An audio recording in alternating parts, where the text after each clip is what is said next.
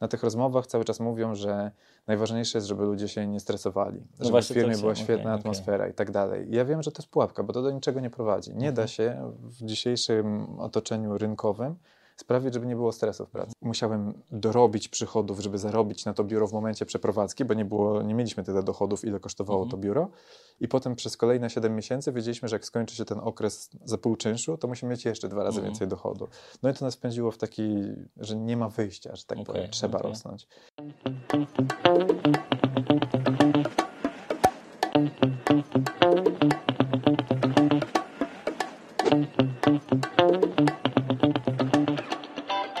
Cześć, witam Was w kolejnym odcinku podcastu Owocowe Wtorki, a dzisiejszym moim gościem jest Franciszek Georgiew, właściciel holdingu 22 Ventures, w skład którego między innymi wchodzą takie firmy jak Tigers, Automation House.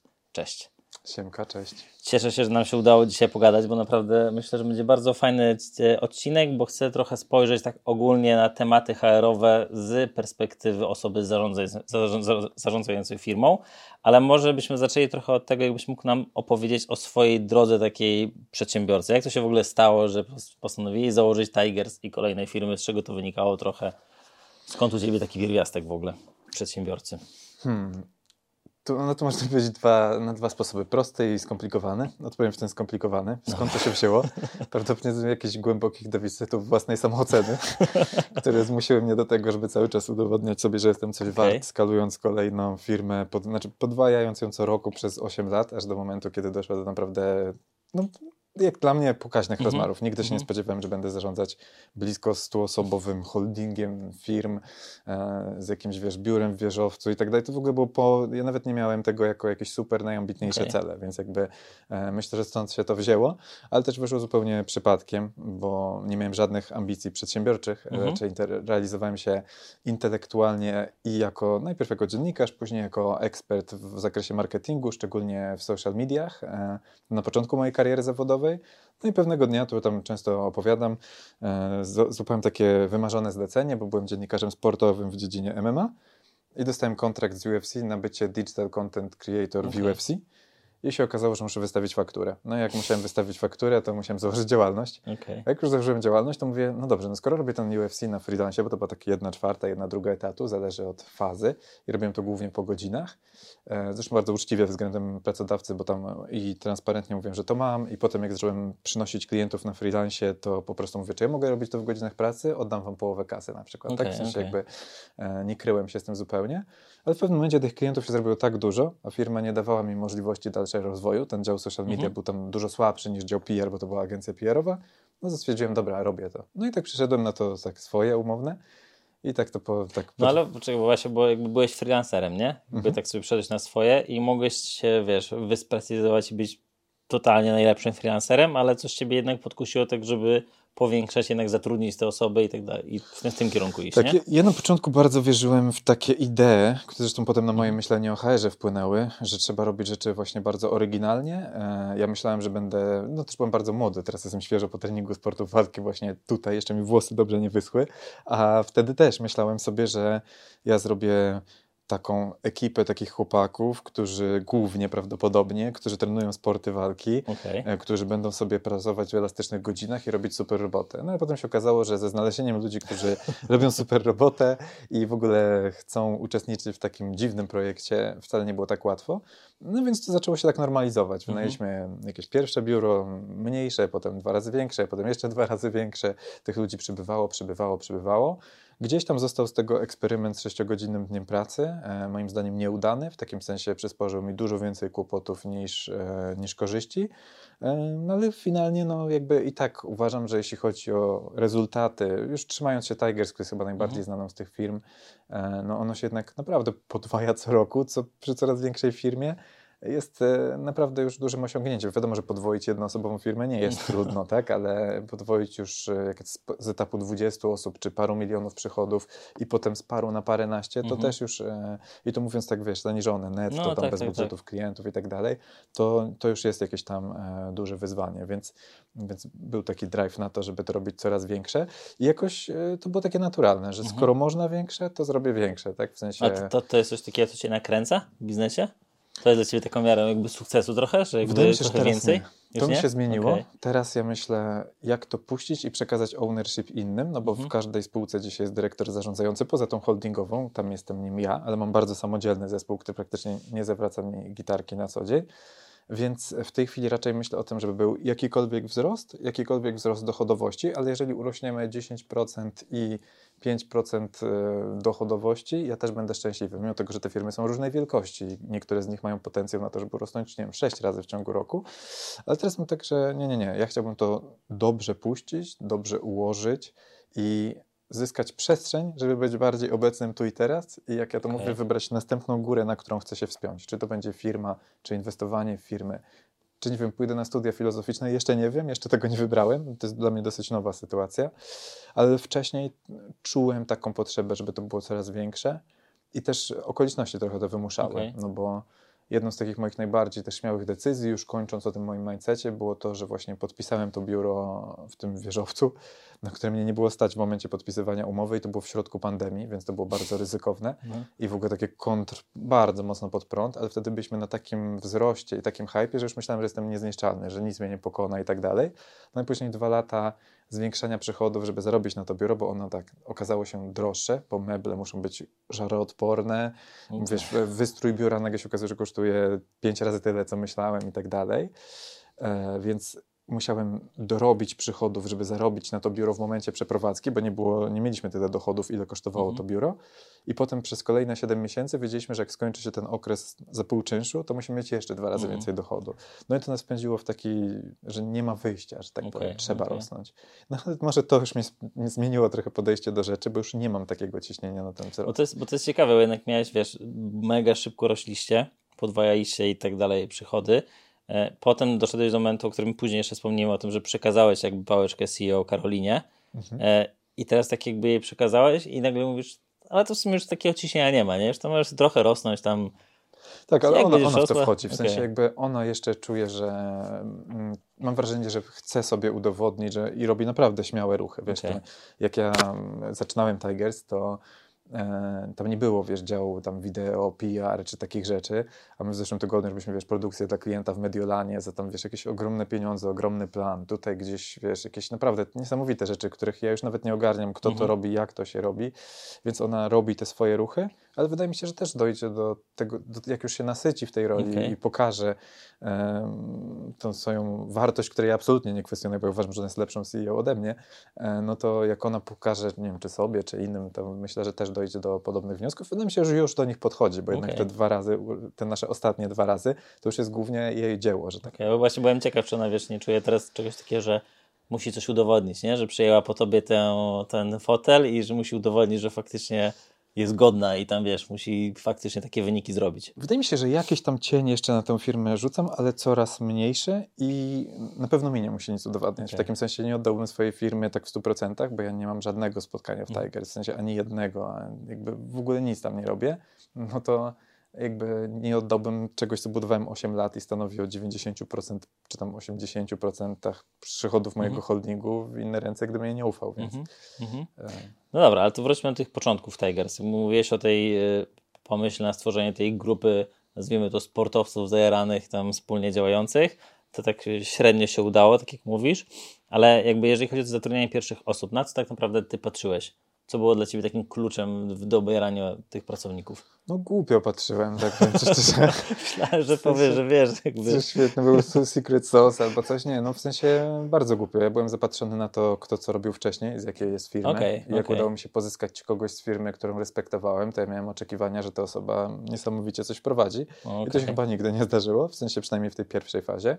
Więc myślę, że takim dużym błędem rekrutacyjnym jest patrzenie przez pryzmat tego, gdzie ktoś pracował, a nie co potrafi. No i później dołożyliśmy aspekt kultury organizacji. Mieliśmy, myślę, że takie fazy właśnie tego zachwytu tym, gdzie ktoś pracował i to się w ogóle nie sprawdziło. Później dołożyliśmy aspekt patrzenia na taki culture fit, czyli mamy swoje wartości firmowe i jeden z etapów procesu rekrutacyjnego jest skupiony właśnie na tym culture ficie. Przez pytania, które nie wprost pytają, czy jesteś tam, nie wiem, czy masz growth mindset, tak? Czy jesteś transparentny, dokładnie. tylko zadajemy na przykład, pytamy o scenki, czy pytamy, co byś zrobił, czy w ogóle patrzymy przez ten pryzmat na czyjeś odpowiedzi na inne pytania. To są takie dość głębokie, to jest takie, wiesz, zadajmy parę razy pytanie, dlaczego na przykład, a po co coś chcesz, ale dobrze. No na przykład ktoś mówi, że chce się rozwijać, ale ty pytasz, ale po co chcesz się rozwijać? W sensie, bo to jest taka powierzchniowa odpowiedź. No i ktoś mówi, no żeby tam coś. Ja mówisz, dobra, ale po co ci to? I dochodzimy do takiego, w ogóle ludzie często po naszym procesie wracają do nas i mówią, że kurczę, się dużo dowiedziałem o sobie z tego procesu, że on był naprawdę wartościowy też dla mnie. Czyli to jest takie ustrukturyzowane trochę ta rozmowa, to nie jest taki, wiesz, na jolo taki feeling, czy ktoś pasuje do naszej kultury, tylko bardziej taki faktycznie zbiór pytań sensownie stworzonych i one trochę wynikały jakby, to był twój pomysł na jakby te pytania, czy to już... taki miks. Okay. Konrad Kwiatkowski, który do nas przyszedł, no, był w bardzo dużych firmach dyrektorem operacyjnym, pomagał nam to wypracowywać. Później zbudowaliśmy swój dział HR, który później... On z Amrestu chyba, tak? To między innymi, tak. On w różnych firmach Amrestu gdzieś tam sprawował te funkcje. Później zbudowaliśmy dział HR, który nawet jakoś tam performował, ale w pewnym momencie jakby rozjechał się z organizacją, musiałem go w pewnym sensie zamknąć. I co? No i dzisiaj z rekruterów, a konkretnie rekruterek, które są bardzo zdolne, staram się odbudowywać ten HR i szczerze, ja jestem teraz holdingowym takim head of HR czy coś takiego. Bardziej tak intelektualnie staram się popychać, przypominać, mam to big picture. Ja widzę, że część tych fajnych pytań, które mamy w rozmowach rekrutacyjnych, nie odzwierciedla tego, gdzie jesteśmy jako firma, bo jeszcze 2 lata temu byliśmy agencją, która robiła głównie social media i performance marketing. Dzisiaj robimy naprawdę takie digital 360 i naprawdę robimy świetne kampanie w takim modelu kampanijnym, gdzie wideo, jakieś często, nawet jakiś outdoor się pojawia i tak dalej. A my cały czas rekrutujemy ludzi do social mediów i do performance marketingu. I ja tam wchodzę i staram się sprawić, żeby te procesy dociągnęły do tego, gdzie jest firma. Bo firma szybko zmieniająca się ma swoje charakterystyki. No właśnie, jeżeli chodzi o te wzrosty i szybkie zmienianie się w firmie, jak to z twojej perspektywy też wpływało na zespół? To jest też tak, że nie wiem, zespół wam się mocno wykruszał w tych zmianach? Tak. Co ja uważam, że w biznesie jest takie coś jak Dolina Śmierci. I pamiętam, pierwszą Doliną Śmierci było próba przebicia kilkunastu osób. Odbiłem się od tego kilka razy. Myślę, że tak 2 na pewno się odbiłem i za trzecim już pamiętam takie podejście, że jak teraz się nie przebiję dalej, to mam to gdzieś. W sensie nie robię tego, bo już mnie to po prostu, już mnie obrzydzała ta praca. W sensie to, że ten zespół dochodzisz do tego, on się wykrusza, coś się rozjeżdża. I to było związane z tym, że liderzy nie byli prawdziwymi liderami, czyli nie brali tego ownershipu, a organizacja była już, zbyt dużo ludzi do mnie raportowało, nie brali tego ownershipu, zasypywali mnie tymi tematami. Ja też wtedy dużo szkoliłem, występowałem, bo bardzo to lubiłem. To jeszcze był ten etap, kiedy dużo się ekspercko w dziedzinie marketingu zajmowałem, interesowałem i występowałem. No i te firmy nie była w stanie tego przebić. I myślę, że tutaj kluczowe właśnie było zatrudnienie Karoliny, która już na tym etapie troszeczkę powyżej 20, już znowu się zaczynały podobne problemy, plus wjechał COVID, ale w momencie, kiedy ona wróciła do firmy, bo ona była wcześniej w firmie, ona chwyciła ten największy zespół customer, znaczy najpierw social media, potem połączenie działów social media i performance, czyli customer success, i ona to jakby ustabilizowała największą część firmy i ja potem starałem się dział po dziale układać resztę, aż w końcu gdzieś tam... w maju zeszłego roku, zaraz dopiero będzie rocznica, przekazałem jej te stery do końca. A druga Dolina Śmierci to jest moment, kiedy organizacja ma kilkadziesiąt osób.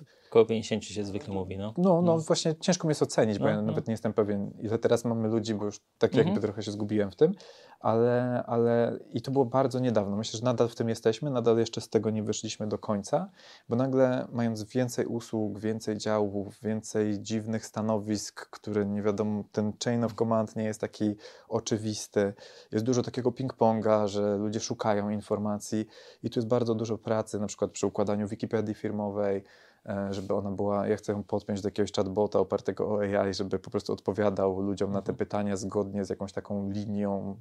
Ja wgrywam do tego ChatGPT, to są nasze wartości, to jest tam nasz proces tego, to jest proces, oceń go i siedzę i dużo intelektualnie pracuję w tym, żeby po prostu zebrać tą wiedzę do kupy, bo ludzie w takiej bieżączce, jak firma szybko rośnie, nie mają przestrzeni na to, żeby warsztatować się i rozkminiać, jak robimy to, jak robimy tamto, tym bardziej, że w większej firmie ich role są bardziej wyspecjalizowane i to też jest coś nowego, no, tak. Że wcześniej trzeba było myśleć wszechstronnie, a teraz trzeba zawęzić to, bo jak każdy myśli o wszystkim, to już jest niemożliwe.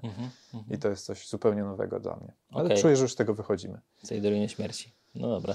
A skąd w ogóle u Ciebie jest takie faktycznie zainteresowanie tym HR-em? Jak wiesz, mógłbyś być takim prezesem, który się skupia na wzrostach, jedziemy, planujemy sprzedaż, marketing i ciśniemy, a tutaj jednak dużo wokół tych ludzi, procesów HR-owych, procesów wewnętrznych spędzasz czasu, czy tam spędzałeś, no ale teraz też. Wiesz co, no tak szczerze to trochę z tego, że chyba z braku zaufania, że ktoś by to chwycił, bo myślę, że kultura organizacyjna jest jedną z naszych głównych przewag, ale też jedną z głównych klątw, bo transparentność jest trudna. W sensie, jak ludzie patrzą z zewnątrz, że o, tam wiesz, rachunek zysków i strat wisi na ścianie, wiesz, są bonusy od każdej wartości dodanej, którą wniesiesz do firmy i tak dalej, no ale to się też wiąże z trochę niższymi podstawami. A dzisiaj ludzie chcieliby mieć, wiesz, umowę o pracę i jak najwyższą i tam coś. No i wiesz, w momencie, kiedy wchodzisz w system, który jest dużo bardziej przedsiębiorczy, jest transparentny i nie daj Boże jest kryzys i ludzie widzą, że coś jest na czerwono, no to weź sobie z tym wtedy porać. Bo dużo wygodniej byłoby schować to przed nimi i po prostu powiedzieć, dobra, nie martwcie się, będzie dobrze, bo będzie, ja wiem, że będzie. Ale jednak już się zaczyna takie trochę jakaś obawa i tak dalej. A przecież ci liderzy, którzy są stosunkowo świeżi, no bo jeżeli firma się podwaja, to co roku połowa firmy jest nowa, a nawet więcej, bo masz jakąś rotację. Więc no, jak oni mają uspokoić ludzi, jak ich trzeba jeszcze uspokoić, a kto ma ich uspokoić, jak rośniemy i tak dalej. Więc to jest trochę często takie książki, retrospektywnie to brzmi super, tak? Że było trudno i przełamaliśmy to i ci, którzy zostają w tej firmie, potem wspominają to jako wielkie swoje osiągnięcie. Ale jak się jest w trakcie tego, to nie jest wtedy takie fajne. No ale tak się powstają niesamowite kariery, no bo czy kariera wspomnianej Karoliny, czy u nas dużo menedżerów, to są ludzie, którzy pracują ze mną po 5-6 lat, którzy zaczynali od bycia, wiesz, graphic designerem, czy junior social media specjalistą, a dzisiaj dzięki temu, że rozwijali się razem z firmą, zarządzają zespołami po 20-30 osób, wiesz, całymi działami, czy zostają CEO w ogóle. I ja uważam, że to nie jest koniec tej kariery, bo ja wyobrażam sobie, że kiedyś tych najlepszych ludzi z tych wszystkich firm, którzy są taką żelazną, twardą gwardią, mogę zabierać i układać nowe firmy. Zupełnie, wiesz, można kupić firmę wielkości Tigers i ją po prostu fajnie ułożyć, nie? Już taką ekipą weteranów. No dobra, a jeżeli chodzi faktycznie o te tematy takie stricte HR-owe, to trochę powiedziałeś, że brak zaufania do ludzi, ale to też brak zaufania tego, że ktoś to ogarnie, czy po prostu nie mieliście osób, czy w ogóle też to, co się często spotyka w małych firmach, jakby no, nie chce się przeznaczać kasy na HR-y, nie? To nie jest jakby pierwsza twoja potrzeba. Jak rośniesz, to rzucisz więcej kasy jeszcze w usługi, które dostarczasz klientom, jakąś sprzedaż, marketing, czy właśnie tam całą obsługę marketingową, bo tam to ci przyniesie kasę, więc te HR-y są tak trochę spychane na inny bok. Myślę, że to jest miks, bo rzeczywiście oszczędność jest tutaj czynnikiem, ale gdybym wiedział, że mogę zrekrutować takiego HR-owca, który naprawdę to złapie i wniesie wartość, to bym przeznaczył te pieniądze i bym je znalazł, ale naprawdę długo nam zajmowało szukanie w tej pierwszej edycji tego HR-owca czy dwójki, więc w stosunkowo mojej organizacji mieliśmy 2 osoby w HR, więc jakby ja wierzyłem w to, że jest ta wartość, ale jednak widzę, że ludzie z HR-u mają trochę inny mindset. Oni na tych rozmowach cały czas mówią, że najważniejsze jest, żeby ludzie się nie stresowali, no żeby w firmie była świetna atmosfera i tak dalej. Ja wiem, że to jest pułapka, bo to do niczego nie prowadzi. Nie da się w dzisiejszym otoczeniu rynkowym sprawić, żeby nie było stresu w pracy. W sensie, jeżeli boimy się stresu i bierzemy na siebie jako firma odpowiedzialność za to, że ktoś się zestresował, to jest tak naprawdę brak pewności siebie. My nie jesteśmy w stanie wytrzymać tego, że ktoś przez 2 dni ma gorszy dzień. No dobrze, no dobry menadżer jest w stanie rozładować, zwentylować tę osobę, może jakoś zareagować, zaproponować jej, żeby, nie wiem, poszła sobie do domu, żeby sobie wzięła dzień wolnego, że może coś. To są rzeczy, do których nie potrzeba HR-u. Do tego to może się zająć dobrze przeszkolony middle management. My akurat bardzo dużo inwestujemy w rozwój middle managementu. Oni mają wsparcie psychologa, mają takiego coacha, psychologa, powiedzmy trenera też umiejętności liderskich. Mają szkolenia liderskie, mają szkolenia z prowadzenia warsztatów, szkoleń i tak dalej. I pewnie jeszcze ilość innych rzeczy, których już nie pamiętam. I wiesz, chodzi o to, że jakby wysiłek i ryzyko, że przeznaczę te pieniądze na kogoś, kogo będę musiał jakoś strasznie wdrażać, kiedy to jest w ciągłym ruchu, to zanim ta osoba się dokopie, o co chodzi w tej kulturze i to zrozumie, to może nic z tego nie być. Więc stwierdziłem, że najpierw to pięknie opiszę, zrobię z tego syntezę w Notion, zrobię chatbota, który będzie w stanie doradzać ludziom, jak reagować zgodnie z tym. a potem chętnie zatrudnię HR-owców, a może nie będzie takiej potrzeby, bo te osoby, z którymi dzisiaj pracuję w kontekście rekrutacji, mają bardzo dobry mindset. Ja przez to, że z nimi pracuję blisko, jestem, tam mamy 2 spotkania po 15 minut i raz w tygodniu po godzinę, w sensie takie całozespołowe, ale ja tam na każdym spotkaniu staram się przypominać, o co chodzi w tej firmie.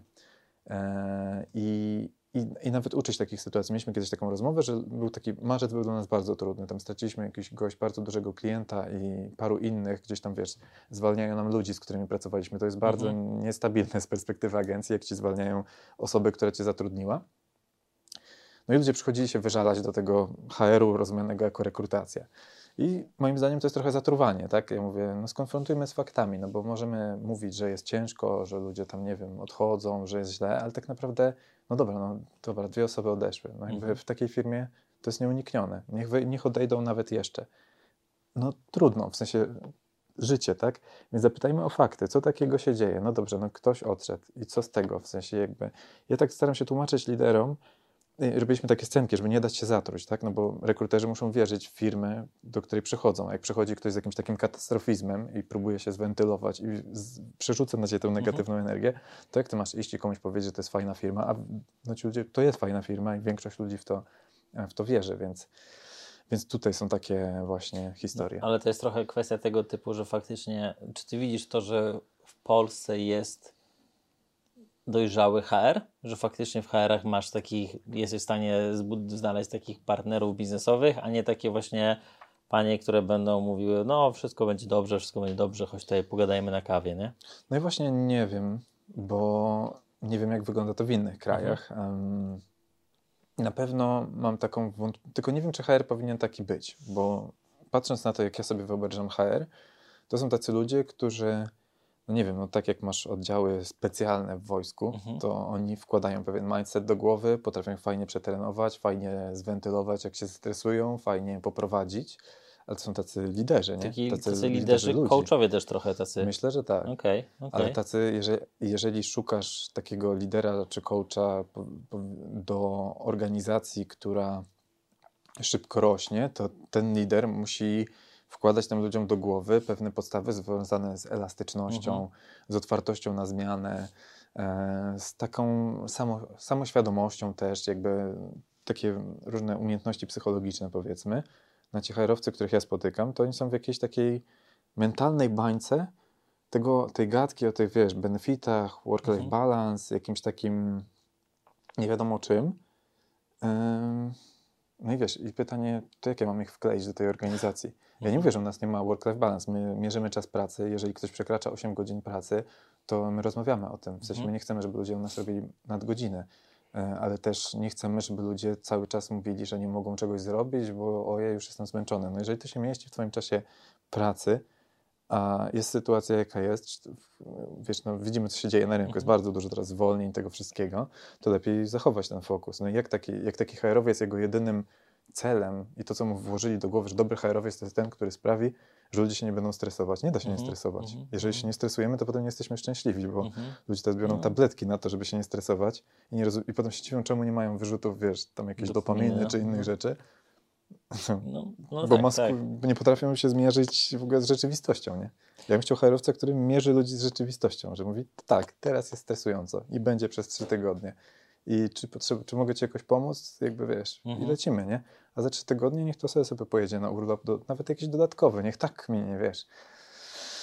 No, chociaż być może w większych organizacjach, które mają wysokie marże, bardzo dojrzały, my już mamy dojrzały model biznesowy, ale powiedzmy jeszcze dojrzalszy, bo ja mogę sobie wyobrazić, że nie wiem, na przykład w Google'u, że ludzie, no akurat tam też teraz dokręcają troszkę śrubę, ale że w Google'u na przykład jest na tyle wysokie są marże i tak dalej, że no jednak nawarstwia się takiej przestrzeni, że masz ten, wiesz, czas dla siebie na swoje projekty, na to, na tamto, benefit taki, trochę przepłacenie, no ale w firmach właścicielskich to nie chodzi o jakąś pazerność. Ja nie miałbym z czego zapłacić za to wszystko, a jesteśmy liderem rynku, więc zakładam, że inni to już w ogóle, w sensie wiesz. No tak. Bo na LinkedInie wszystko wygląda kolorowo i ładnie. Tak, pięknie wszystko jest. Nie, no też jestem na tym, co powiedziałeś, że może w tych większych firmach jest taki, wiesz, większy chill i takie, nie ma takiego ciśnienia, ale zawsze ci przyjdzie ten moment, kiedy dokręcasz tą śrubę, nie? To nie jest tak, że masz, kurde, w Google przez 10 lat przepięknie i tyle, tylko tak jak teraz dokręcanie tej śruby i pytanie, na ile tak naprawdę ta organizacja i ci ludzie są gotowi do dokręcania tej śruby, a najprościej się część wysypie.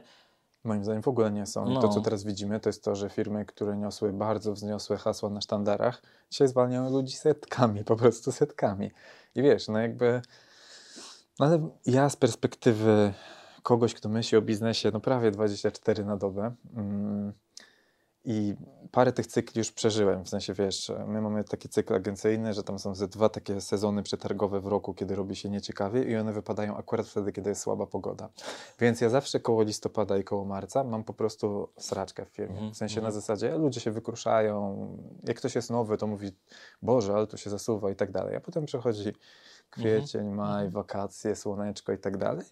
I już się luzujemy, więcej integracji, tylko ja widzę te cykle, ja wiem, że to jest cykl, więc ja się przygotowuję na to, staram się to ludziom tłumaczyć, ale wiesz, jak tłumaczysz to ludziom 8 raz i oni i tak cię nie słuchają, to potem myślisz, dobra, już, to niech, dobra, no dobra, kto zostanie, ten zostanie, jakby na zasadzie, wiesz, no rekrutujemy fajnych ludzi, więc większość zostaje, ale naprawdę nie płaczę po tym, że ktoś, wiesz, się przestraszył, bo jest sezon przetargowy i jakiś lider nie potrafił tym zarządzić, to on się też nauczy, no to jest jakby...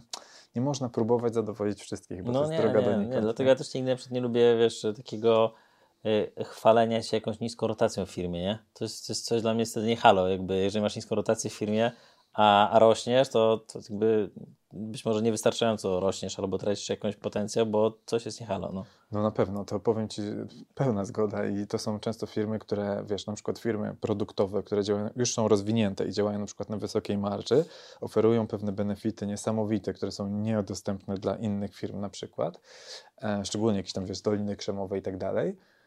No potem przychodzi jakaś właśnie weryfikacja i po prostu ostatnio czytałem książkę It doesn't have to be crazy at work.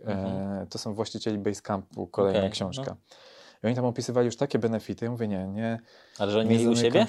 Jakieś, wiesz, nielimitowane wakacje, biuro jak biblioteka, w którym nie możesz się odzywać, żeby pracować w deep worku, ale w ogóle nieobowiązkowe. Wysyłanie jakichś tam lokalnych produktów spożywczych wszystkim pracownikom. Myślałem, że tak jak Rework czytałem, to myślałem, że oni takie mają jednak zdrowsze podejście. No właśnie, ale to jest ciekawy jest twist w tej historii, bo czytałem tę książkę, mówię... Nie mogę się tak zamknąć na tą efektywność. Muszę się też otworzyć, że ta empatia, to słuchanie ludzi, to nie robienie wszystkiego na argumenty, tylko też właśnie na takie pozwolenie komuś, żeby się wygadał i tak dalej, że to jest ważne. Więc przeczytam to z uważnością i otwartością na to. I bolało mnie to trochę, ale doczytałem to do końca i mówię, kurczę, no pewne takie poluzowanie z rzeczy, z celami i tak dalej, myślę, że spokojnie możemy zaadaptować i dać ludziom jeszcze więcej zaufania. Po czym trafiłem niechcący na recenzję na Goodreads tej książki i ktoś napisał, że odkąd przeczytałem jakiś tam ich manifest, to w ogóle zmieniło się moje podejście do książki. Było głośno, no, o tym manifestie. Tak, było, że jakieś sprawy polityczne, że pracownicy zamiast pracować, to gadali o polityce i jak tylko to wprowadzili, to ci wszyscy ludzie, których zasypali tymi benefitami, tą niesamowitą wolnością, wszedłem na Twittera i widzę pracownika, jak on miał tam 40 czy 60 osób i masz 15 osób, które tego samego dnia publikują tweeta, który po prostu szkaluje firmę i mówi, jak jest beznadziejna. A wiesz, a książka jest taka, że czytasz i dostajesz kompleksów, że ty tutaj, wiesz, po prostu jakąś kopalnię zrobiłeś, jak gdzieś można robić taką wspaniałą firmę, nie? No tak. No i właśnie to jest znowu, ja mam takie jedno ulubione powiedzenie, że trawa nie jest zielona bardziej po drugiej stronie, tylko tam, gdzie ją podlewasz. I no, ja teraz tam się podlewać te swoje firmy i one całkiem fajnie. No ale bo to mnie ciekawi, bo jakby sposób, w jaki...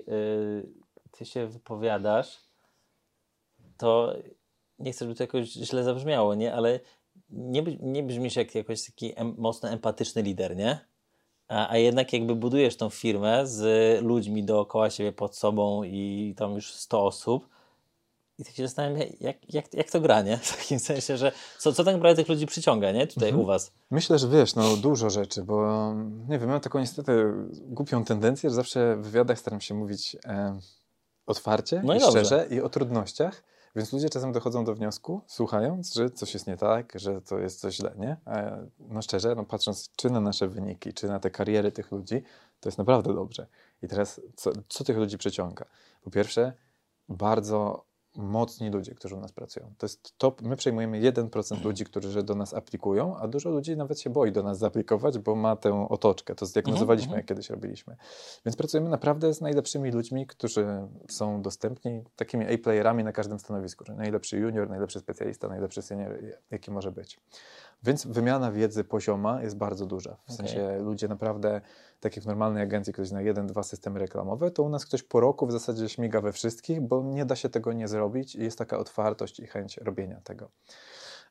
Wiesz, do tego tu dostajesz jakieś szkolenia z analityki, tu możesz się otworzyć na jakąś wiedzę w ogóle bardziej kreatywną z jakiegoś obszaru, nie wiem, strategii na przykład i masz taki przepływ. Działamy w interdyscyplinarnych zespołach. W większości agencji zamykają cię w piwnicy, jesteś specjalistą performance'u, dobra, rób te acy i tylko Google acy.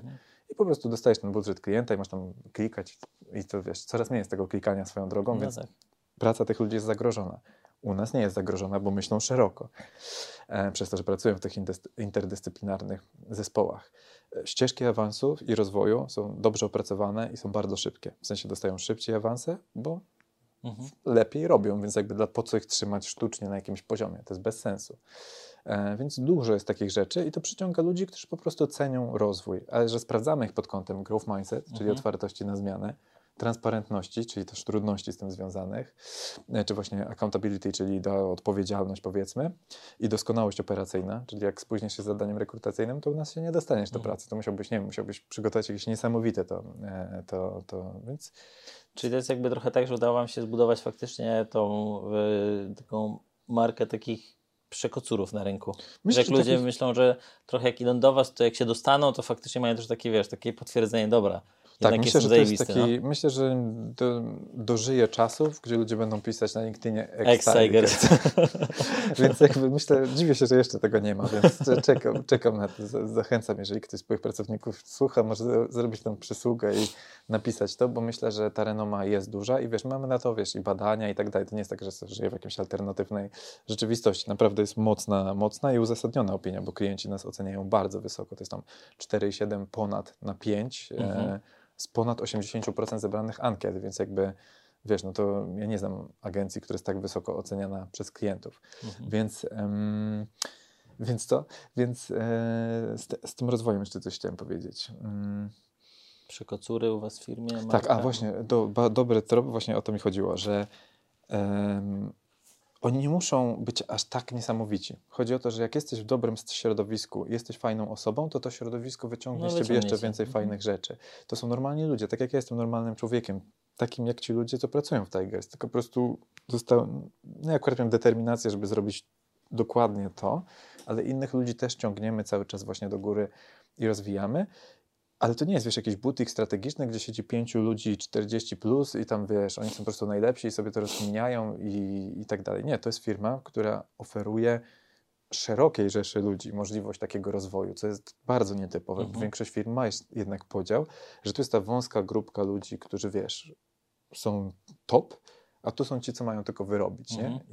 No właśnie, byłem ciekaw, jakby kwestia trochę jakichś właśnie A-playerów u was, nie? Czy to jest tak, że zatrudniacie samych A-playerów, czy już doszliście do takiego momentu, że macie, wiesz, tą top A-playerów, a dalej masz tych jakby, w cudzysłowie, robotników, którzy mają po prostu jakby wyrobić to, co mają robić? Ja myślę, że nie chcę powiedzieć, że wszystkich, bo to było takie trochę utopijne, ale myślę, że i nie dlatego, że mam kogoś na myśli, że nie jest A-playerem, tylko statystycznie część z tych ludzi, nie wiem, ktoś się wykruszy, bo jednak stwierdzi, że to jest zbyt rozwojowe dla niego i tak dalej. Ale chodzi mi o to, że przez to, że rekrutujemy 1% ludzi w dobrym procesie rekrutacyjnym, no to ja mam przeświadczenie, że rekrutujemy najlepszych możliwych ludzi, czyli tych A-playerów. No bo jeżeli jesteś 1% rynku, no to trudno cię nie nazwać A-playerem. Tylko ja mam taką definicję A-playera z tej książki Hiring the A-players, że możesz być juniorem A-playerem. Po prostu musisz być najlepszym juniorem na rynku. Mindset, I takie też mamy, nie? Myśmy juniorów, co wystawiali faktury po 14 000 netto, bo wiesz, tak trzaskali jakieś, wiesz, fajne kampanie, rzeczy z sukcesami i zgarnęli po prostu tyle bonusów. No to znajdź mi firmę, która jest w stanie tyle zapłacić. Ja nie mówię, że tyle u nas wszyscy juniorzy zarabiają, ale wiesz, jeszcze mam takie oczekiwanie, że firma robi ci ciśnienie, że masz nie zostać na tym juniorskim stanowisku. Mamy takie zasady, że jeśli przekroczymy cel na ten rok, to wypłacamy profit sharing, ale juniorzy go nie dostają. Tylko jeżeli zostaniesz awansowany do tamtego któregoś tam grudnia, no to się załapiesz, tak? Więc jest taki, że nie chcemy wiecznych juniorów, nie? Okej, spoko. Jeszcze bym wrócił do tych stricte HR-u. Mówię, że nie macie takiego standardowego działu HR-owego. Nie masz rekruterki, które bardziej się rekrutują, a ten, czyli to jest trochę też tak, że te wszystkie takie tematy HR-owe, nazwijmy to, są tak scedowane po prostu na liderów? Że to trochę jest tak, że liderzy powinni tak naprawdę być, że ten HR jest taki ogólnofirmowy w cudzysłowie? Tak, w dużej mierze jest to scedowane na liderów, co jest też trudne i musieliśmy dużo zainwestować w ich rozwój, bo to też nie od razu wychodziło i myślę, że nadal jest jakieś tam pole do poprawy. Ja próbuję, wgryzając się w HR, zrozumieć, jak można to rozwijać jakoś inaczej. W takim sensie jakby chciałbym mieć super liderów i pytanie, czy super lider potrzebuje HR-owca i do czego? W sensie jakby... No właśnie tak się zastanawiam, jakby przy tym, co ty mówisz, nie? Czy taki ten standardowy dział HR faktycznie w waszym przypadku jest potrzebny? Bardziej na ile to taki strażnik procesu, że wiesz, patrzy, czy na przykład właśnie to, co teraz robię, czyli czy pytania rekrutacyjne odpowiadają zmianom, które zaszły w firmie, albo czy są zgodne z nowymi wartościowymi, no bo nie będą team liderzy siadać i wymyślać pytań rekrutacyjnych, więc do tego jakiś HR-owiec by się przydał. Ale weź mi znajdź na rynku HR-owca, który wiesz, będzie myśleć na tym poziomie, w sensie I tak wtopi się w tą organizacyjną kulturę, w tę organizacyjną kulturę. Ja tego jeszcze nie spotkałem w takim sensie. Mieliśmy osobę, która była bardzo dobrym coachem kariery, no tylko na co to się to przełożyło? Jeżeli firma miała jakiś kierunek, że to przetrzymywaliśmy ludzi 3 miesiące dłużej, a potem i tak nie mogliśmy im czegoś zaoferować, co chcieli, no to jakby się zastanawiam. A też był taki duży biurokratyczny tam taki... No my też chcemy być bardzo technologiczni, więc znajdźmy technologicznego HR-owca. Wiesz, ja mówię o jakimś chatbocie z AI i tak dalej, no a z moich doświadczeń, próby sprzedaży różnych rzeczy do HR-u i tak dalej, HR mocno boi się technologii. Naprawdę jest niewielu HR-owców otwartych na taki technologiczny upgrade, który po prostu usprawni ich pracę. A myślisz, że z czego to wynika? Myślę, że to jest jakiś taki profil psychologiczny, że wchodzisz do środowiska. HR to jest tak, jak masz kulturę organizacyjną w firmie, to masz jakąś taką kulturę pewnych stanowisk, taką kulturę organizacyjną jakby pewnych działów czy mentalności tego, co znaczy być HR-owcem. I HR moim zdaniem przyciąga osoby, które są bardzo empatyczne, które są bardzo takie wrażliwe, cenią bezpieczeństwo. Być może to jest jakaś bzdura, ale ja mam taką po prostu personalną opinię.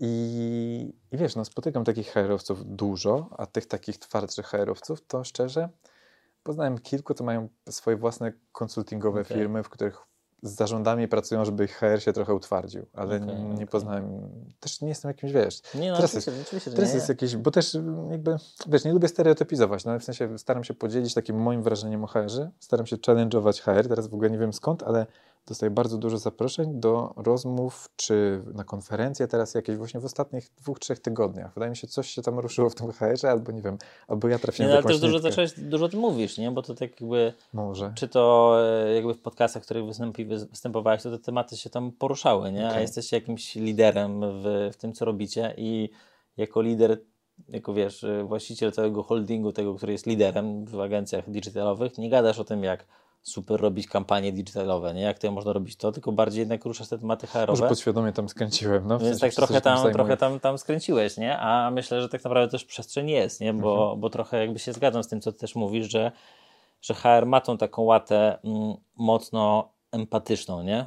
Że jakby mamy już te 80 osób, to weźmy tam jeszcze HR-owca, zatrudnijmy, żeby ktoś z tymi osobami się opiekował, nie? Jakby to była rola jakby HR-owca, tak jest jakby trochę to postrzegane trochę, żeby się faktycznie opiekował, że tutaj możesz zawsze do nas przyjść, pogadać z nami, wyżalić się, taki trochę psycholog, trochę niby twój przyjaciel, a trochę nie wiadomo co tak naprawdę, nie? No tak, to wiesz, my na przykład tego psychologa mamy zewnętrznego. No właśnie, tak, to jest zdrowsze, nie? Tak, że nie mamy, moim zdaniem jest, tak. W sensie jakby, bo taka osoba, która w zasadzie jest na każde zawołanie i z każdym tematem się do niej biega, to nie jest dobre moim zdaniem. No. Moim zdaniem dojrzalsze jest poczekać na swój slot spotkania z psychologiem, który też... czas trochę samemu to przetrawić jeszcze. Tak, który diagnozuje z tobą cele, które chcesz osiągnąć i poświęcić temu twojemu problemowi połowę tego spotkania, ale połowę realizuje jakiś plan, który, wiesz, macie rozwijać jako lidera i tak dalej, bo inaczej to się zamienia w jedno wielkie, wiesz, wypłakiwanie się z problemów, które są, no powiem szczerze, takie dosyć błahe, w sensie, jak tak spojrzymy sobie na to, no dobra, no jest ciężej przez 2 tygodnie, no przecież widzimy w tym Clockify'u, że nie ma jakichś nadgodzin czy czegoś, no to no jakby rozumiem, jest ciemno, smutno, jest na minusie tam firma przez miesiąc, bo coś tam, wiesz, spadło dużego, coś się przesunęło, jakieś koszty i no dobra, no i co, no to trzeba po prostu to przytrzymać i tyle, w sensie co to jest za jakaś wielka historia, nie? Albo wiesz, tam ktoś odchodzi i tak dalej. Ja nie wiem, jak można przeżywać to, że ktoś odszedł z firmy, która ma tak, jest tak sprocesowana, tak wiesz, to jakby dla mnie, jaki to ma impact na firmę? No w sensie żaden, tak szczerze, w sensie to jest bardziej gdzieś w głowie jakieś takie wyobrażenie, jakieś takie skłonność do katastrofalizowania.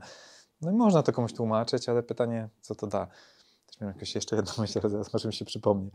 Ale to masz też tak czasem, czy miałeś może też tak, że faktycznie wiesz, miałeś takich ultra zajebistych specjalistów w tym, co robili, ale mieli taki charakter katastroficzny, nie? Także faktycznie nie, na szczęście trochę... to nie. To mi się wydaje, że to jest w ogóle moja taka obserwacja też na temat ludzi, że my stworzymy super jednostki. Oni, coś dziwnego się z nimi dzieje, kiedy zaczynają myśleć jako grupa. Okay. Że oni się zgrupują, to zaczynają przychodzić takie kalki z innych firm, że jakaś, wiesz, góra, dół, liderzy, specjaliści, nie wiem, ktoś tam, tak jakby, nie wiem, czy to jest jakaś polska skłonność do dzielenia się, że wiesz, tam PiS, PO, tam lewica, prawica, tak? I po prostu jadą do oporu, że przy świątecznym stole potrafią się pozabijać, bo jako jednostki, jak spotykam tych ludzi, rozmawiam z nimi 1 na 1, wiesz, spotkam kogoś w kuchni, rozmawiamy sobie, wczoraj spotkałem takiego Bartka od nas z kuchni, rozmawiamy sobie, że występujemy obaj na tej samej konferencji, ja mu daję jakieś wskazówki, on mi daje jakieś wskazówki, fajna rozmowa, super inteligentny gość.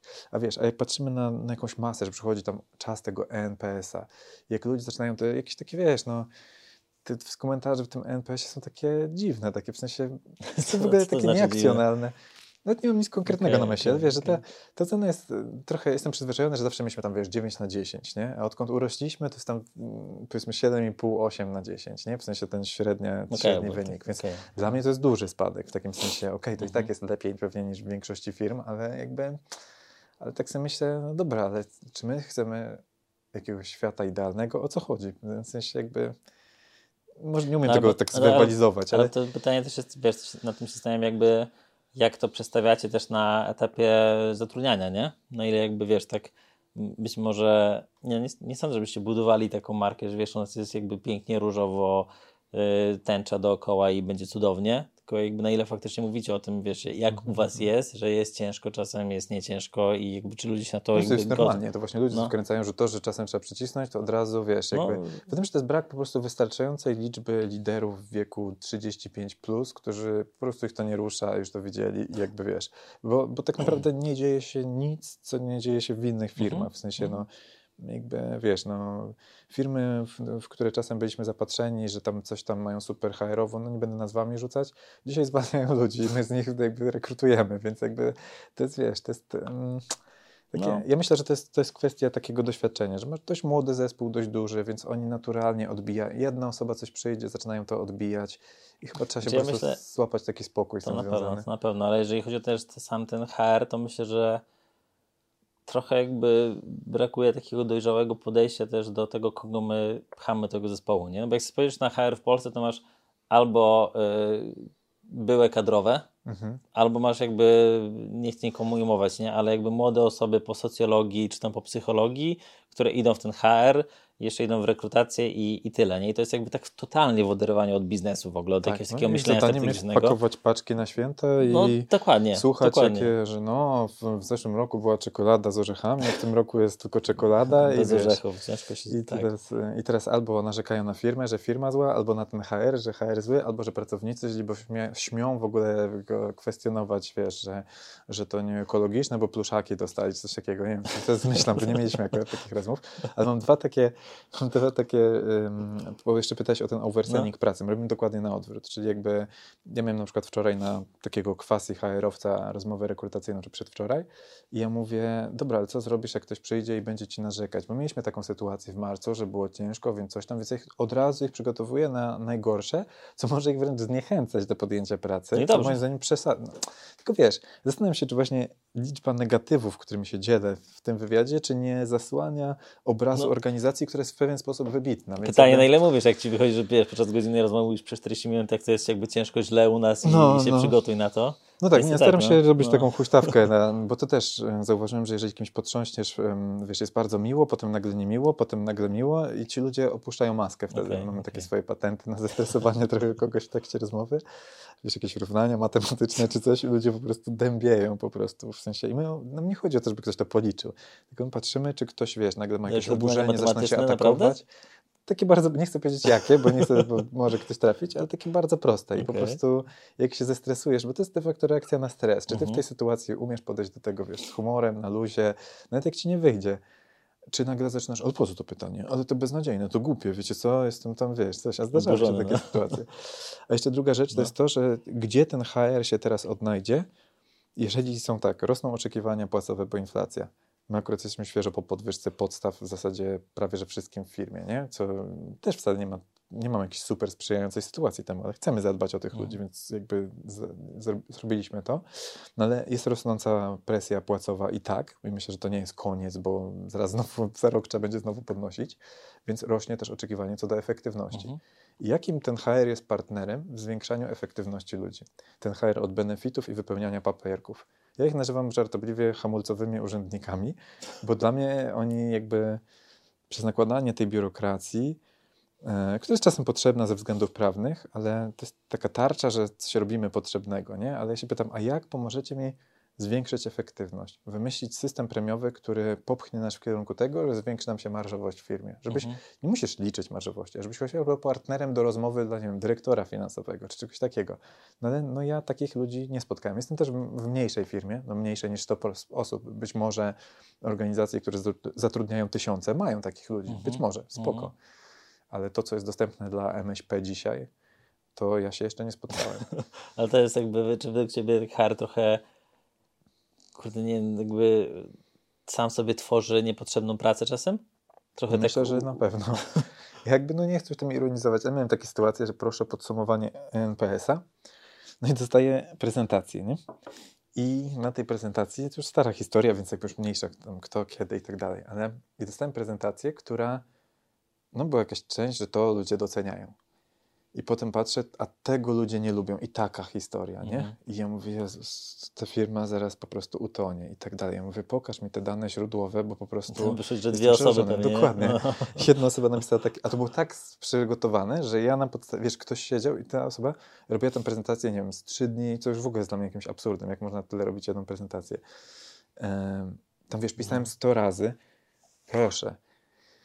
W tej firmie nie ma zarządu, a już na pewno nie ma zarządu pisanego z wielkiej litery. To nie ta firma, nie ten mindset. Ja rozumiem, że gdzieś tak ktoś kiedyś kazał pisać i tak dalej. I powiem ci, że 5 razy ktoś pisał mnie jako zarząd z wielkiej, co mnie ujmuje po prostu. W sensie, jaki kurwa zarząd? W sensie, ja mam na imię Franek, zbudowałem tę firmę od zera, rozmawiam z tymi ludźmi normalnie, po co to tak, wiesz? Więc straszne są takie naleciałości. I niestety, jak się zostanie wdrożonym do HR-u w takiej firmie, to, no to ta naleciałość zostaje, ciężko z tego wyciągnąć. Tak, nie? Tak. Ci ludzie, to potem jeszcze w ogóle, wiesz, przychodzisz do firmy jako good practice, nie? No, że ja to byłem sam w firmie X, to jestem tutaj jestem jedynym HR-owcem w tej firmie, to powinniśmy tak robić, bo tak robiliśmy. Dobry przegląd benefitów, możemy wybrać fajne tam, wiesz, karty i masaże i coś tam, ale dzisiaj w ogóle nie o tym jest rozmowa na rynku, że tak powiem. Ale ja nie winię tych ludzi, bo ja studiowałem akurat socjologię, tak prawie że z wyboru, w takim sensie byłem bardzo wysoko na liście przyjętych, bo obraziłem się na historię z jakichś tam przyczyn i poszedłem na socjologię. No i tam była specjalizacja HR-owa i miałem trochę zajęć z HR-u. No i pamiętam, w jakim ja byłem stanie, że wiesz, strach przed rynkiem pracy, żeby cokolwiek złapać w tej dziedzinie, która cię interesuje. No i przyjdziesz na takiego juniora, do jakiegoś, nie wiem, tam Deloitte'a, czy nie wiem, czy czegoś takiego. No i pakujesz te paczki, umawiasz te rozmowy rekrutacyjne, wiesz, te paczki dla pracowników, umawiasz te rozmowy rekrutacyjne i to robisz przez rok, czy 2, czy ileś. No i wiesz, no i nagle się okazuje, że to jest ta praca. No i tak, w końcu awansują, no i zaczynasz robić te rozmowy według jakiegoś procesu, który jest nieaktualny, nie rozumiesz go, ale tak ci każą robić. No i co ta osoba ma się nauczyć po 10 latach? To jest właśnie dokładnie antyteza tego, jak działa na przykład Tigers, że my często wrzucamy ludzi na głęboką wodę, ale chcemy im pokazać, jak to robić, po co, dlaczego, uczciwie, transparentnie i tak dalej. I ci ludzie niesamowicie szybko się rozwijają. A ile firm w HR-ze oferuje takie ścieżki rozwoju? Ja bym sam chętnie otworzył jakąś firmę HR-ową, ale no HR-u się jakby nie sprzedaje zazwyczaj na zewnątrz, w sensie można jakąś konsultingową firmę czy coś zrobić, więc ciężko by było, bo... Ja jestem ciekaw, wiesz, na ile to jest takie naleciałości, które tak się zawsze działało w firmach i tak też to wygląda, na ile to też jest mimo wszystko tak, że nie wiem, HR jakoś tak trochę sam też nie wywalczy tej swojej pozycji, nie? No nie wywalczy, bo nie ma kim. W sensie, skoro ci ludzie są tak edukowani, to poza jakimiś jednostkami wybitnymi czy wyjątkowymi, czy pewnymi firmami, które naprawdę stawiają na nowoczesny, fajny HR, których, no nie wiem, jakoś mi nie przychodzą do głowy, ale też nie interesowałem tym. Na pewno takie firmy są. No to, to wiesz, to tak naprawdę jest tak niewiele źródeł, z których można się uczyć, ale trzeba będzie się uczyć, bo dzisiaj w tym otoczeniu rynkowym, które mamy, będzie bardzo duża presja na efektywność w firmach. Bardzo wiesz, duża. Teraz są wszystkie cięcia, które teraz też dotykają oczywiście HR-y, to nie znaczy, że się cele zmniejszą, nie? Zmienią. No. Więc jakby cele będą takie same, tylko mniej. Ale też wiesz, jeszcze wpływ na organizację, nie? Czyli okej, zredukują działy HR, to jedno, ale teraz powiedzcie nam, jak z tych 50, 100 tysiąca ludzi zrobić połowę więcej bez zatrudniania, albo, no bo ci ludzie chcą zarabiać, nie wiem, połowę więcej, bo wzrosły koszty życia i tak dalej. No to jak zwiększyć efektywność o połowę, nie? A ty też osobiście jakoś skakujesz w takie właśnie analitykę HR-ową? Czy próbujesz to jakby robić, czy jeszcze? Pośrednio, bo wiesz, ja w tym holdingu mam taką rolę właśnie, zarządzam takim zespołem Shared Services Center, że mamy scentralizowany HR, administrację, księgowość, tak. I jedziemy na jednych wartościach, jednym procesie, wiadomo, zmieniają się tylko merytoryczne pytania i to nam bardzo fajnie działa zresztą, bo pozwala nam zmniejszyć procentowy koszt HR-ów, PNL-ów, więc fajnie. No i tam między innymi jest taki projekt duży, który się nazywa Operating System, czyli taki system Business Intelligence dla wszystkich firm. Ja tam zbieram dane z różnych aplikacji, nawet tak, że, bo korzystamy z Trafita, nawet tak docelowo chcę, żeby mimo tego, że macie właśnie analityk, teraz jak ją rozwiniecie, to nie wiem, to w sensie może nie będzie takiej potrzeby, ale już zaczęliśmy nawet grzebać, żeby wyświetlać wszystkie rekrutacje praktycznie 1 do 1 w Traficie, tylko żeby już robić to w jednej apce, czyli w Power BI. Czyli wyciągamy sobie ze wszystkich aplikacji, wiesz, z Pipedrive'a, z Trafita, z jakichś Google Sheetsów, Airtable, tam różne takie źródła i zgodnie z koncepcją jednego źródła prawdy, czyli dane są perfekcyjnie wystandaryzowane, więc ja tak naprawdę dążę do tego, żeby mieć podgląd na żywo, co się dzieje w każdym dziale, bez w ogóle odpytywania ludzi z czegokolwiek. I tam jest właśnie duży nacisk na wskaźniki związane z efektywnością, czyli tak, koszt pozyskania klienta, procent stanowisk nieoperacyjnych, procent wynagrodzeń na stanowiskach nieoperacyjnych i tak dalej, i tak dalej.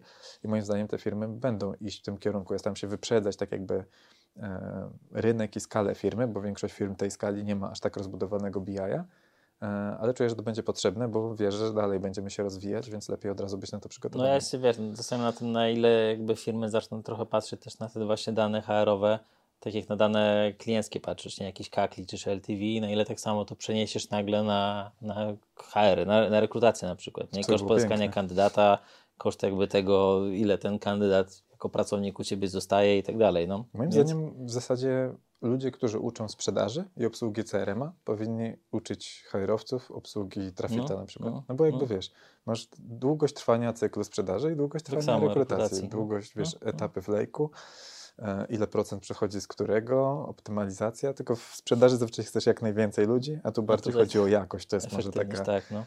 Też co mnie jeszcze zastanawia, trochę gdzieś widziałem w jakiejś chyba rozmowie, gdzie mówiłeś o pracy asynchronicznej, że to jest taki twój taki idealny model pracy i też jakby wiem, że też sporo automatyzacji HR-owych robicie, tam procesowej. Ja zastanawiam się, na ile ta praca asynchroniczna i te automatyzacje trochę odbierają taki ludzki wymiar pracy, nie? Taki, na ile też jakby to, że czasem sobie popierdzielisz przy tej kawie z kimś tam, na ile to tworzy jakąś taką relację w firmie. Jasne. A na ile takie, wiesz, działanie, że okej, spotykamy się w poniedziałek, takie mamy rzeczy i potem nara, każdy wraca do siebie i róbcie swoje i dostarczać, na ile jakby da się w takim trybie tworzyć jednak tą kulturę firmy. Tak, w sensie asynchroniczność dotyczy przede wszystkim mnie osobiście, w sensie nawet jak się umawialiśmy, jak Ci zresztą napisałem, jak się tu umawialiśmy, że do mnie się nie da dodzwonić, nie dlatego, że nie chcę od Ciebie odebrać, tylko mam domyślnie wyłączone wszystko, więc po prostu, że jakby nie chcę mieć sygnału w ogóle, nic nie odbieram. Czasem z kurierami to robi problem, bo nie jestem w stanie dostać na przykład karty z banku, bo zapominam, że teraz powinienem zacząć włączyć i odbierać. I tak samo mam z powiadomieniami, ze wszystkim. Jeśli chodzi o asynchroniczność, ona jest pewnie trochę mocniejsza niż w innych firmach. Najbardziej w tej spółce holdingowej, bo tam praktycznie ludzie sami sobie organizują spotkanie jak chcą. Ja nie oczekuję od nich żadnych spotkań, poza takimi stand-upami w poniedziałek i w piątek, które trwają 10 minut. I my przed tym wrzucamy te priorytety, my ich nie recytujemy, bo dla mnie jest strata czasu. Tylko dzielimy się good newsem, pytamy, czy ktoś ma jakieś problemy, blokadę. Nie, to na razie lecimy, a jak ktoś chce sobie pogadać, to sobie pogadamy. I mamy raz w tygodniu takie spotkanie o wynikach, na którym też zazwyczaj sobie poomawiamy, właśnie tam opomiarowaliśmy HR, ile jest rekrutacji, wiesz, cały czas co tydzień, jaka jest prognoza, ile zrekrutujemy do której spółki versus plan, więc nie ma, wiesz, że nie ma miękkiej gry, jak to się mówi.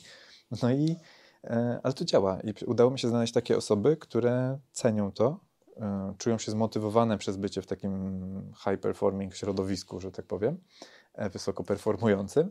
I to jest fajne. Ale na przykład w Tigers jest dużo więcej spotkań i mi to nie przeszkadza. Jeżeli tak chcą, ja chcę im pokazać dobry przykład, że w tym 22 Ventures holdingowej spółce chcę mieć super opracowaną Wikipedię na Notion. Już jestem na finiszu. Tam dużo używam ChatGPT, żeby mi pomógł szybciej to konsolidować, wykrywać słabości i tak dalej. Bardzo fajne narzędzie do takiej pracy.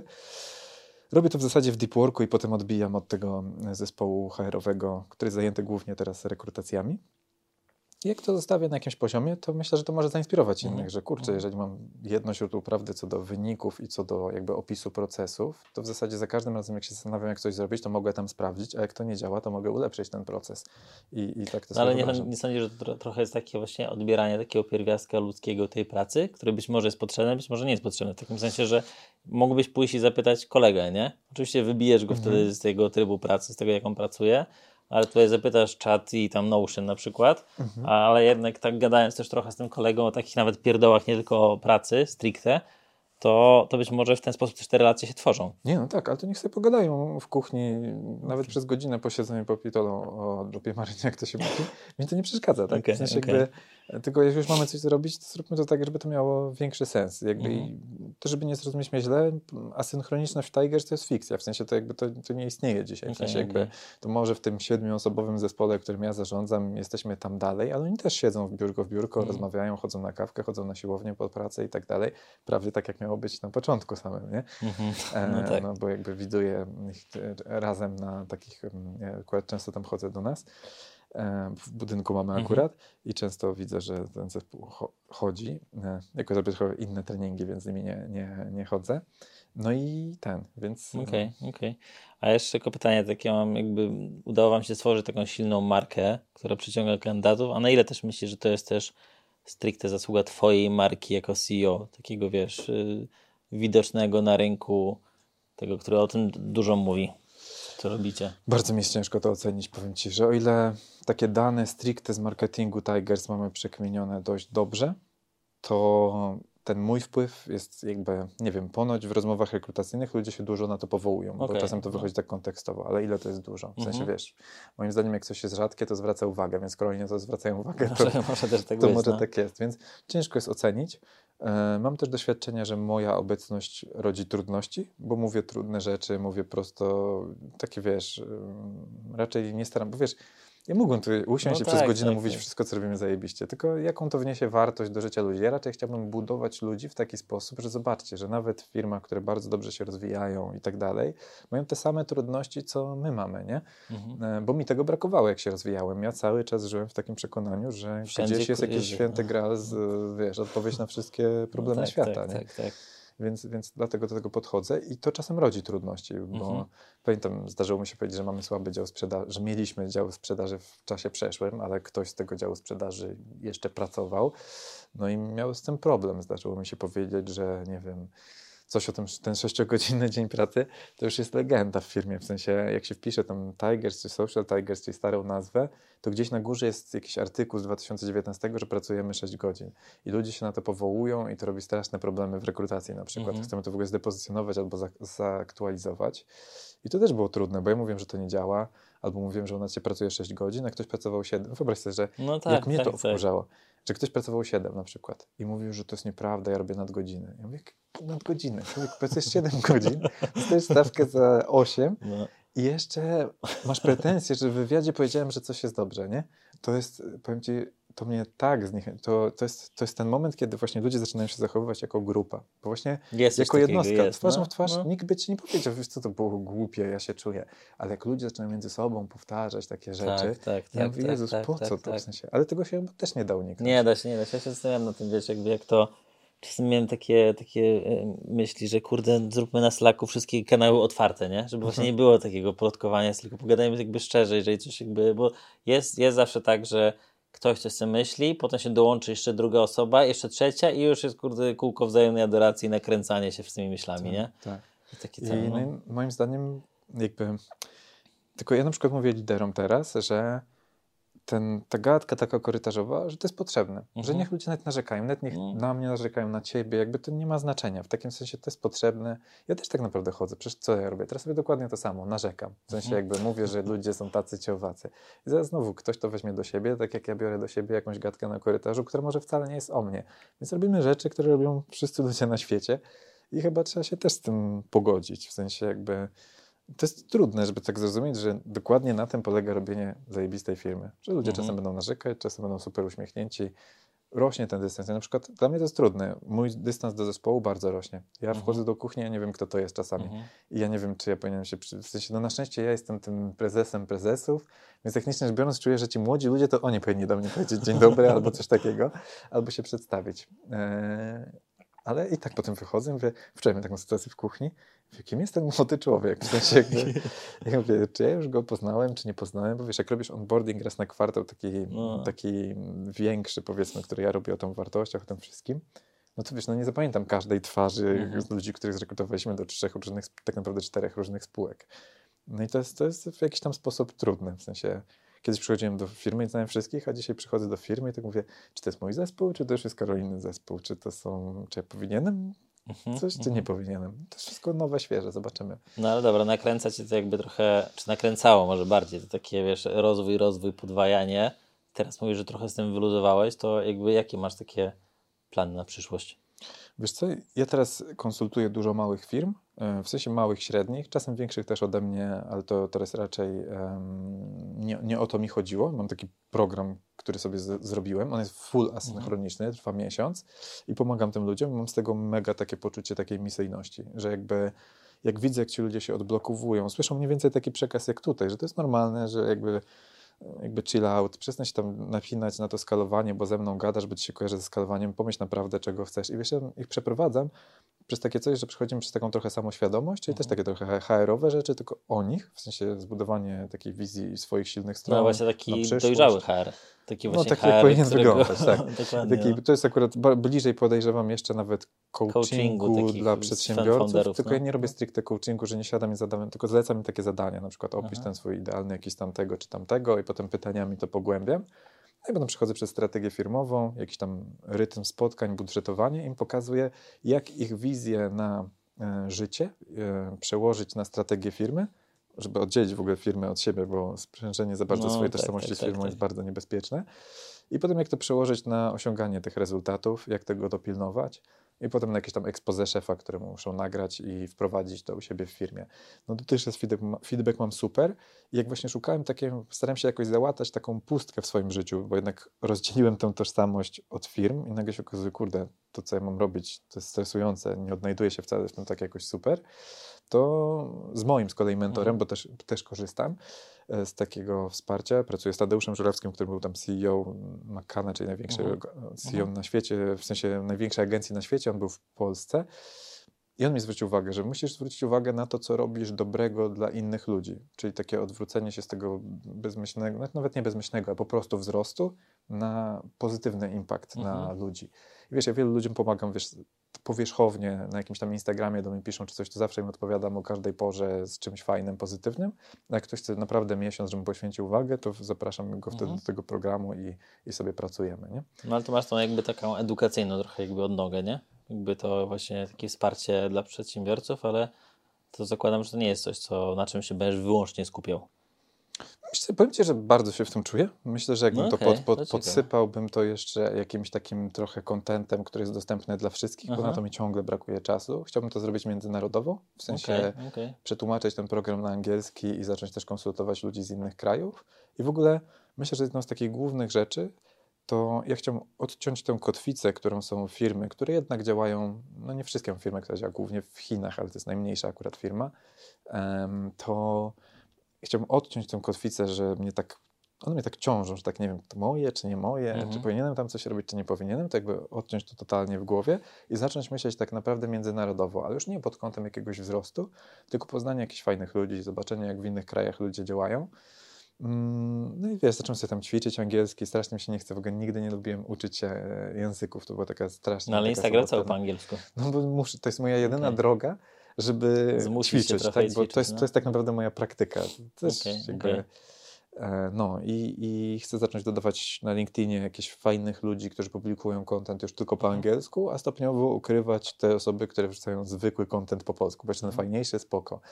I tak stopniowo zmieniać ten mindset na taki, że cały świat jest do zobaczenia, zwiedzenia i tak odciąć tę kotwicę, bo czuję, że te firmy mi tak trochę ciążą, nie? W sensie jakby... Że to już niby tam nie działasz, ale tak jednak jeszcze coś tam... Tak, a tym bardziej, że wiesz, no, z 3, 4 firm, które mam, nie wypłaciłem nigdy ani złotówki, więc to jest tak, że one zajmują moją uwagę. A w jakim sensie nie wypłaciłeś?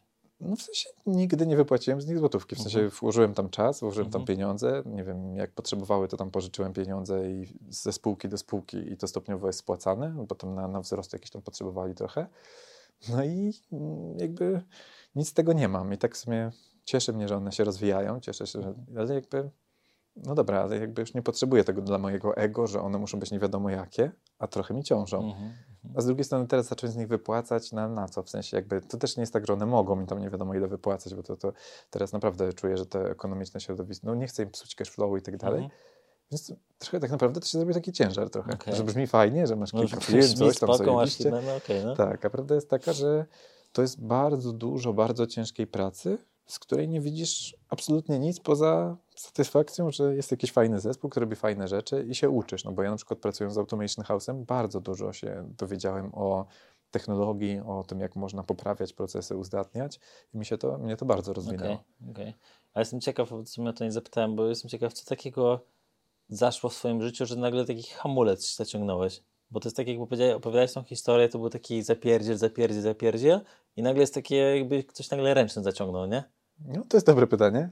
Wydaje mi się, że to nie mam tego jakoś super rozkminione. Dużo spędzam na to, żeby znaleźć na to odpowiedź.